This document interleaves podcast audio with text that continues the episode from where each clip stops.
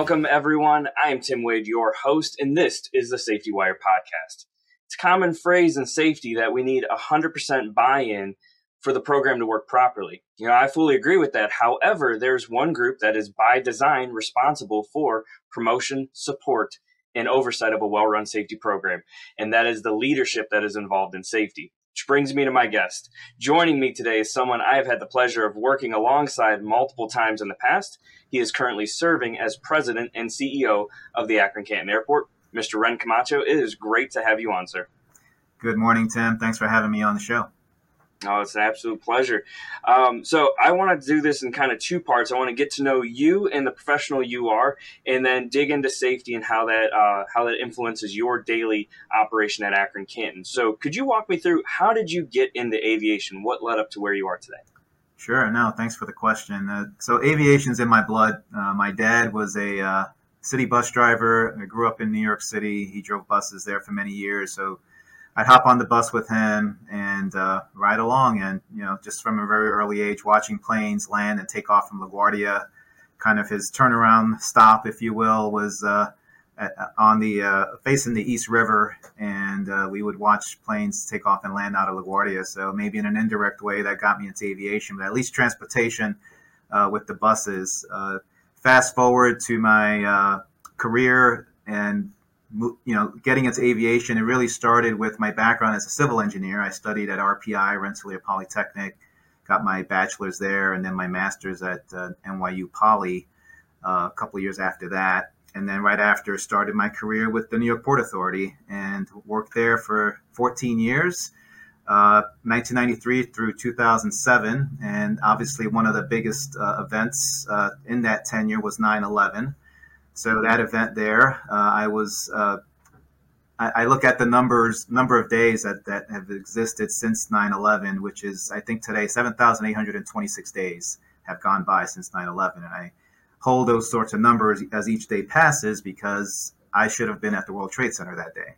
Um, I had friends and colleagues who didn't make it. I had friends and colleagues who were there and made it out that day. You just didn't know where the where the plane hit uh, with respect to our floor you know, we had a chance to, um, or those employees, I should say, had a chance to evacuate, but you just didn't know if you were there that day uh, to be called back in to help. And some people did that, did not, uh, you know, did not survive the the aftermath. So tragic event, but that also really propelled, uh, to your question, propelled my wanting to make aviation safer. So wanting to look at aviation as this within, if, if you know the New York Port Authority, they operate in uh, manage bridges, tunnels, the World Trade Center, obviously, pre and post 9 11, uh, port facilities, and of course the airports. And out of all of those facilities, which I've had the, the pleasure and distinct pleasure of working uh, for all those facilities in one way, shape, or form, I, have had the, the opportunity to work at uh, airports, primarily at JFK. So that sort of solidified uh, my tenure and my career path, I should say, as far as aviation. So 9 11 my background as a civil engineer, my you know uh, adolescence and growing up uh, with a transportation related dad and that sort of thing really got me into this career. And then, of course, coming to Cleveland, I moved to Northeast Ohio in 07 and uh, started as a design engineer, worked my way up to be, basically be the capital construction uh, vice president, for lack of a better term, the chief of planning and engineering at Cleveland Hopkins, and then uh, five years ago, uh, about four and a half years ago, I should say, I should state that I got the position here at C- at CAK. So super happy to be here. Great team, and we have some exciting things in store. What a uh, what an incredible story! My goodness. Um, you know, I think everyone has a "Where were you on 9/11" story. Um, I know for me, I'm, uh, I'm, I'm younger, so mine was uh, sitting in seventh grade home ec. But being in the aviation industry, I have heard so many incredible stories of how that influenced them, how that pushed them. But for you to be right in the in the epicenter of it, that is that is incredible. So um, you know, it doesn't get said enough, but uh, as a veteran, I, I hear often, you know, thank you for your service, but for you to be with uh, with the Port Authority right right at Ground Zero, um, thank you for for what you had to go through. So um, I think that could be a whole conversation in itself, is uh, discussing your stories uh, from from New York City and all you saw with the uh, PAPD. So that's incredible. Um, so currently, you're serving as president and CEO, uh, which uh, to me that's a pretty intimidating title. Uh, and when you think of a normal business, but when you look at the integral parts of an airport, um, I think you and I discussed it's it's almost like you're a mayor. Uh, uh, for for instance, you know, it's a small city that you're operating with with a major transportation piece, but you know, a small city nonetheless. Um, so your reach and leadership is needed in multiple directions. What do you think prepared you for your current role today? So, Tim, you know, obviously that what I described regarding 9/11 really solidified um, my wanting, if you will, mm-hmm. and, and my mindset and my passion for aviation. Mm-hmm. So, seeing what happened up close, and obviously looking at uh, the aftermath and where I wanted to focus my career path, um, that that was you know that's one of those major issues, major uh, you know pathways, if you will, that propelled me into my career.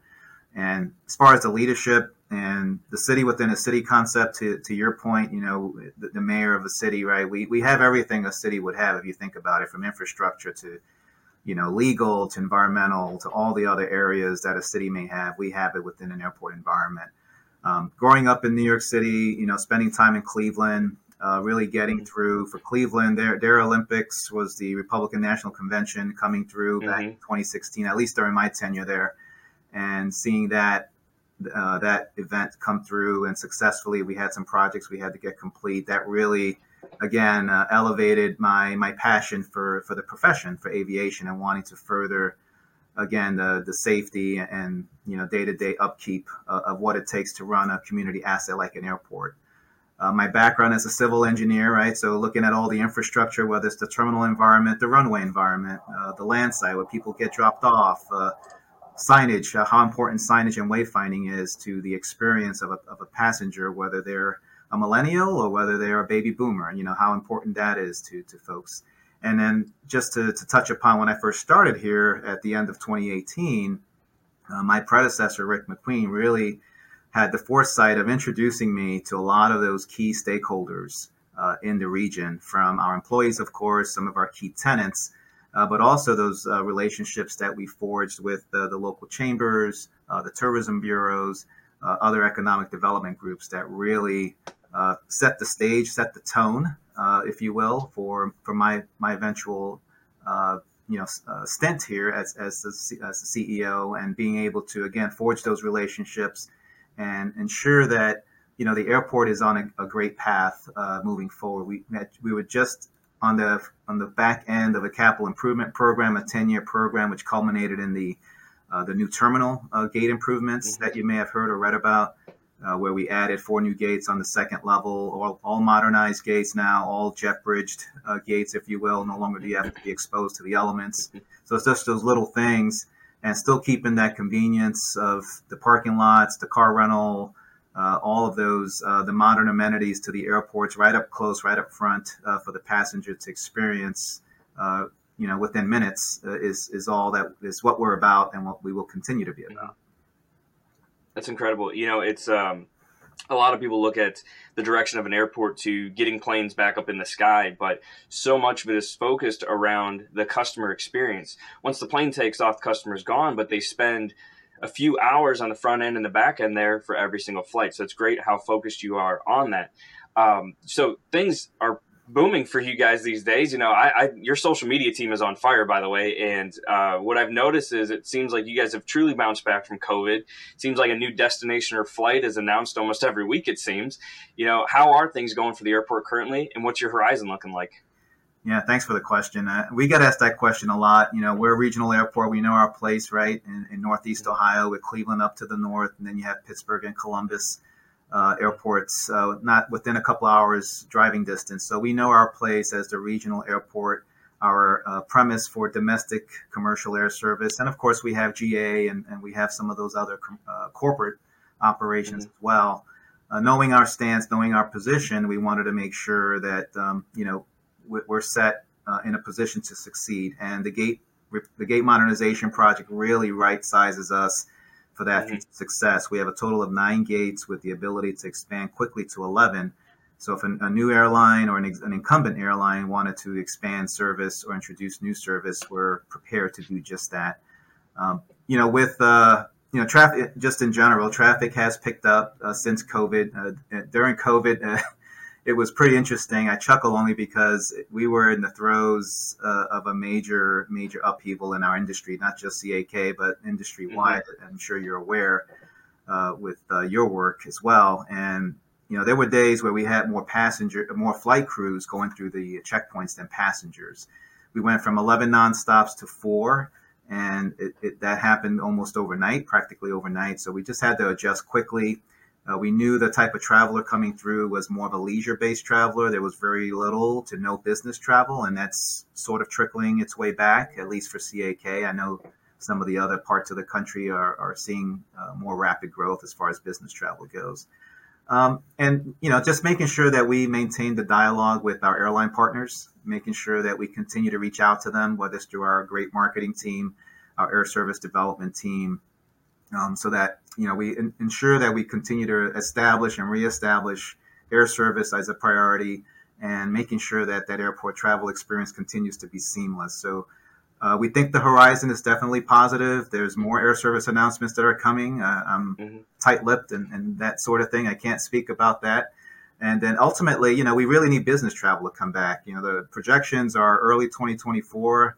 Uh, that that's the sort of time frame the crystal ball, at least industry experts have uh, have been mentioning, and it might be 25. But uh, if we get it even sooner than early 2024, we, would be ecstatic because that's really the segment of the population we're missing to get those guys in jackets and jeans coming through the airports to uh, get on planes and, and, go somewhere. And you know we're at a, we're at 16 nonstops now, looking to grow. Uh, just while this podcast is being recorded, uh, we just uh, had one more announcement: Breeze Airways announcing Norfolk.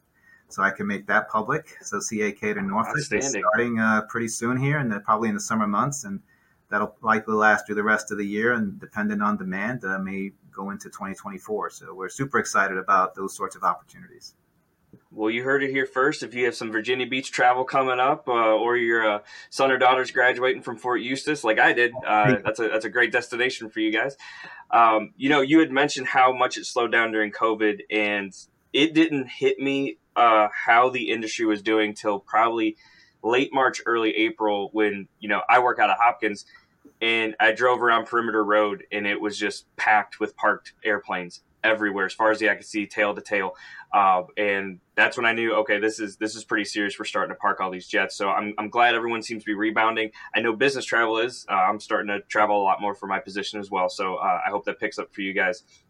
Um, let's let's dig down into, into safety here. You know, I asked this question of all my guests you know, because everyone has a different story and perspective. And you obviously have a, a, an incredible history, especially with your stories coming from 9 11 in, in New York as well. How have you seen the safety culture of aviation change during your time in this industry? You know, and if I could broaden that out just a little bit more, I normally wouldn't. I usually stick this uh, with just with safety, but I want to broaden this out into security as well. Given your position, your history, how have you seen aviation safety and security evolve over the years? Yeah, for for me, Tim, you know, it's it's definitely evolved uh, with with that very focus, uh, more on safety, more on security. Uh, the TSA, for example, there's a lot more that they talk about with the insider threat issue. Um, mm-hmm. There's actually some legislation, some proposed legislation that's out there now with respect to TSA. Uh, that or Department of Homeland Security, I guess, is a, a better um, organization to use. That mm-hmm. um, you know would basically have uh, provide ensure that those employees, airport employees, are screened uh, that much more attentively, for lack of a better term, and mm-hmm. basically all the entry and exit portals uh, into the secure area of the airport uh, are in essence solidified from that perspective. So that's coming. Uh, you have your typical, you know, Part 139 requirements uh, for the airport, right? The, the runway environment.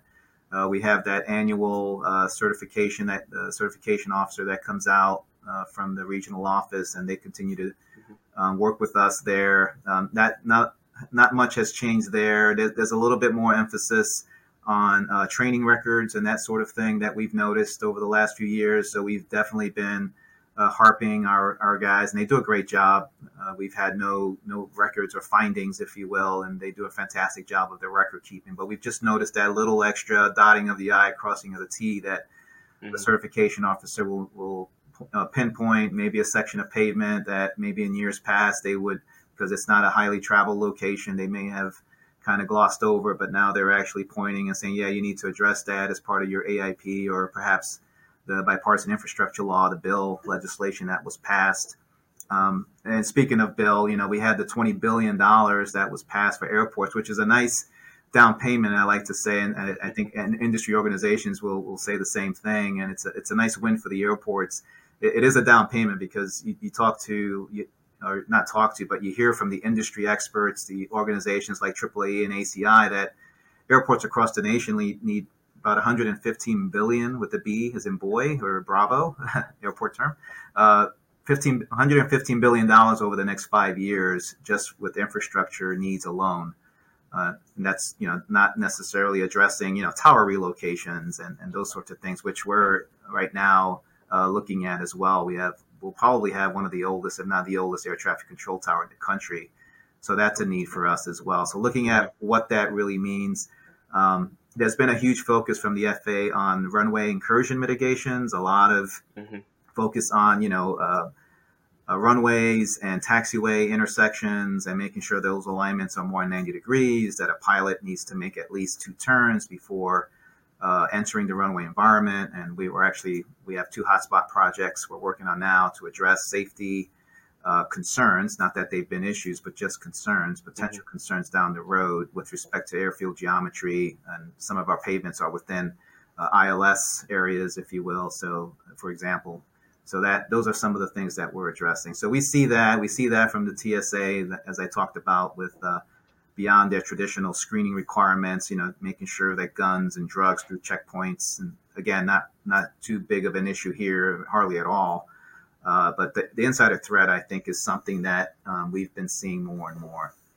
And then, lastly, I would say on the environmental side, Tim, uh, been a there's been a huge emphasis on construction projects. Any construction projects over an acre that you disturb, you basically have to notify the Ohio EPA uh, for that. Uh, they check obviously the stormwater pollution prevention. There's a plan you have to put in place that ties into water quality. They've also been paying closer attention to fueling, proper fueling of tankers that fuel the airplanes.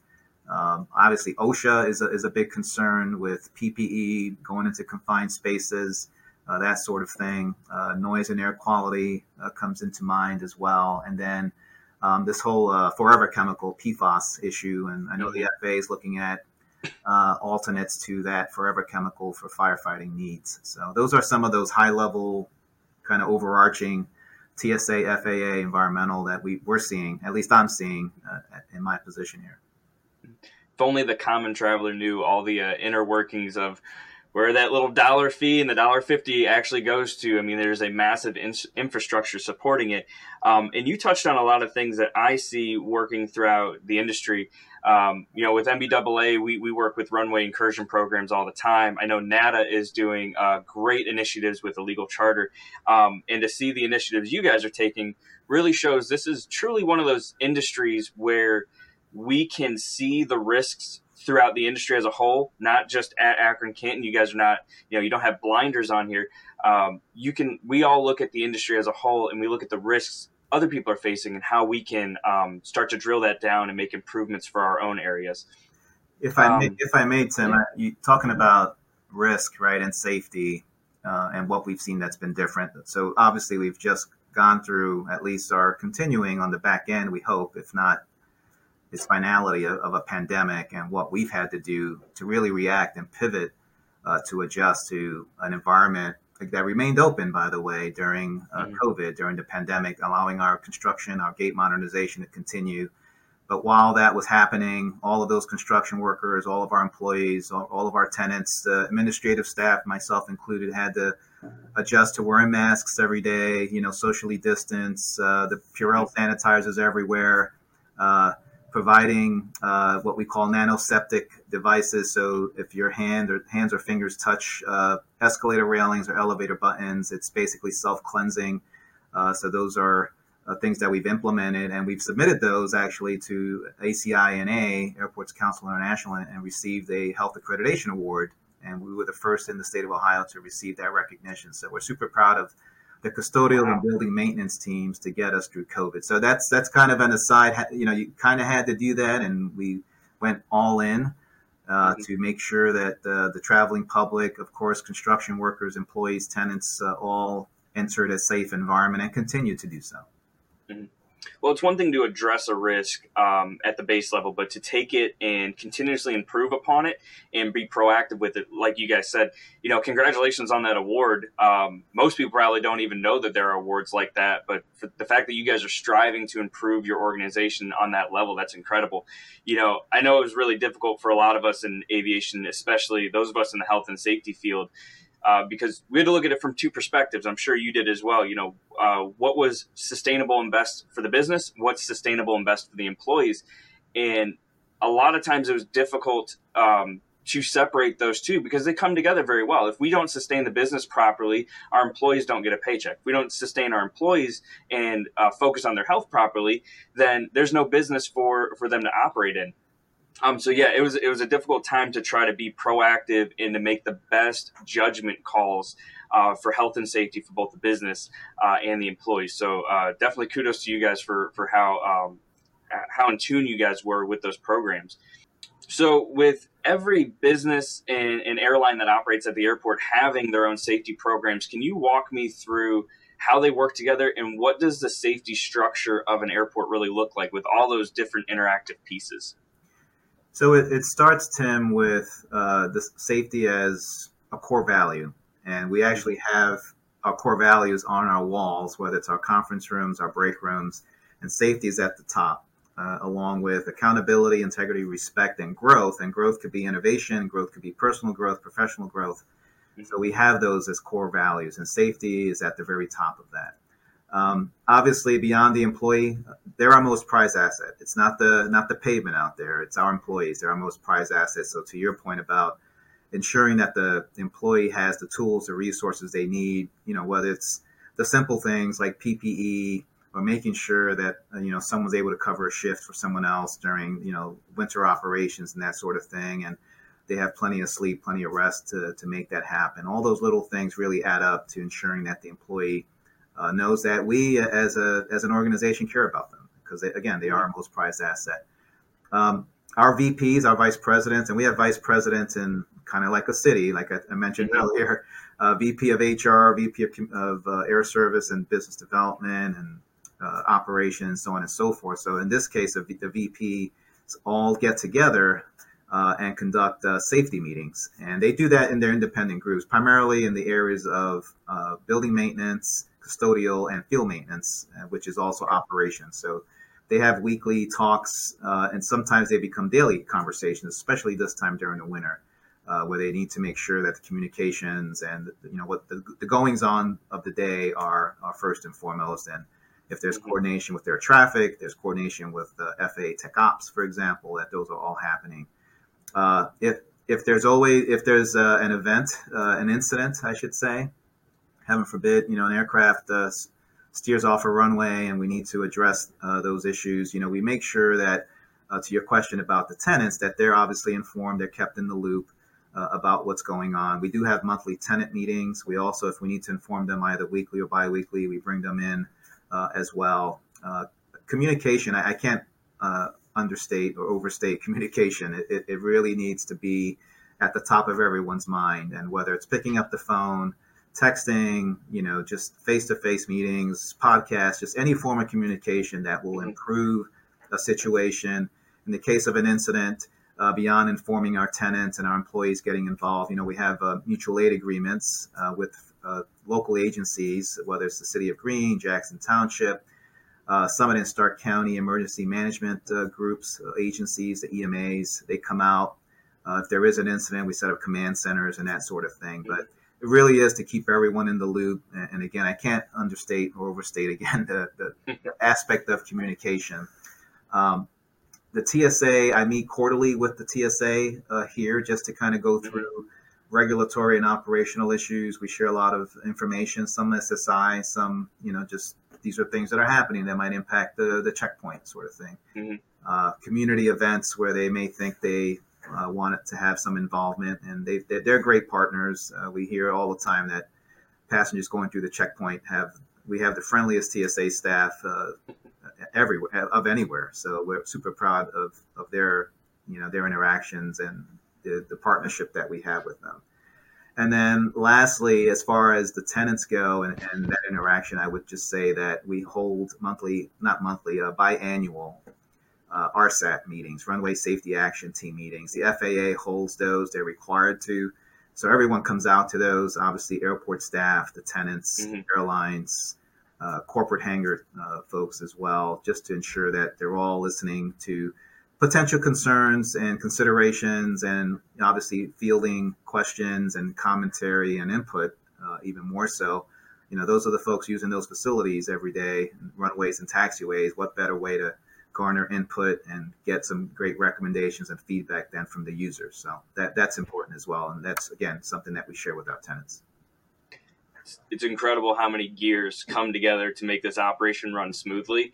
You know, and it's obvious based on your responses how well Akron Canton uh, is doing under your leadership. Uh, it looks like there's an incredible future for this airport, and I'm I'm very happy and, and honored that you've shared that with me today. So, uh, you know, I cannot thank you enough for being on this podcast, Ren. It has been you know an, an absolute pleasure. Um, thank you so much for sharing your insight, and I think this is going to be very eye opening for people who just you know have questions and don't understand exactly the integral inner workings of, uh, of an actual airport. So, Ren, thank you so much for being on the episode today. No, thank you, Tim. And I, would like to end the, the, podcast, if I may, by um, sure. you know asking the question: uh, Who do you think owns the Akron Canton Airport? And I'm going to pause for a second.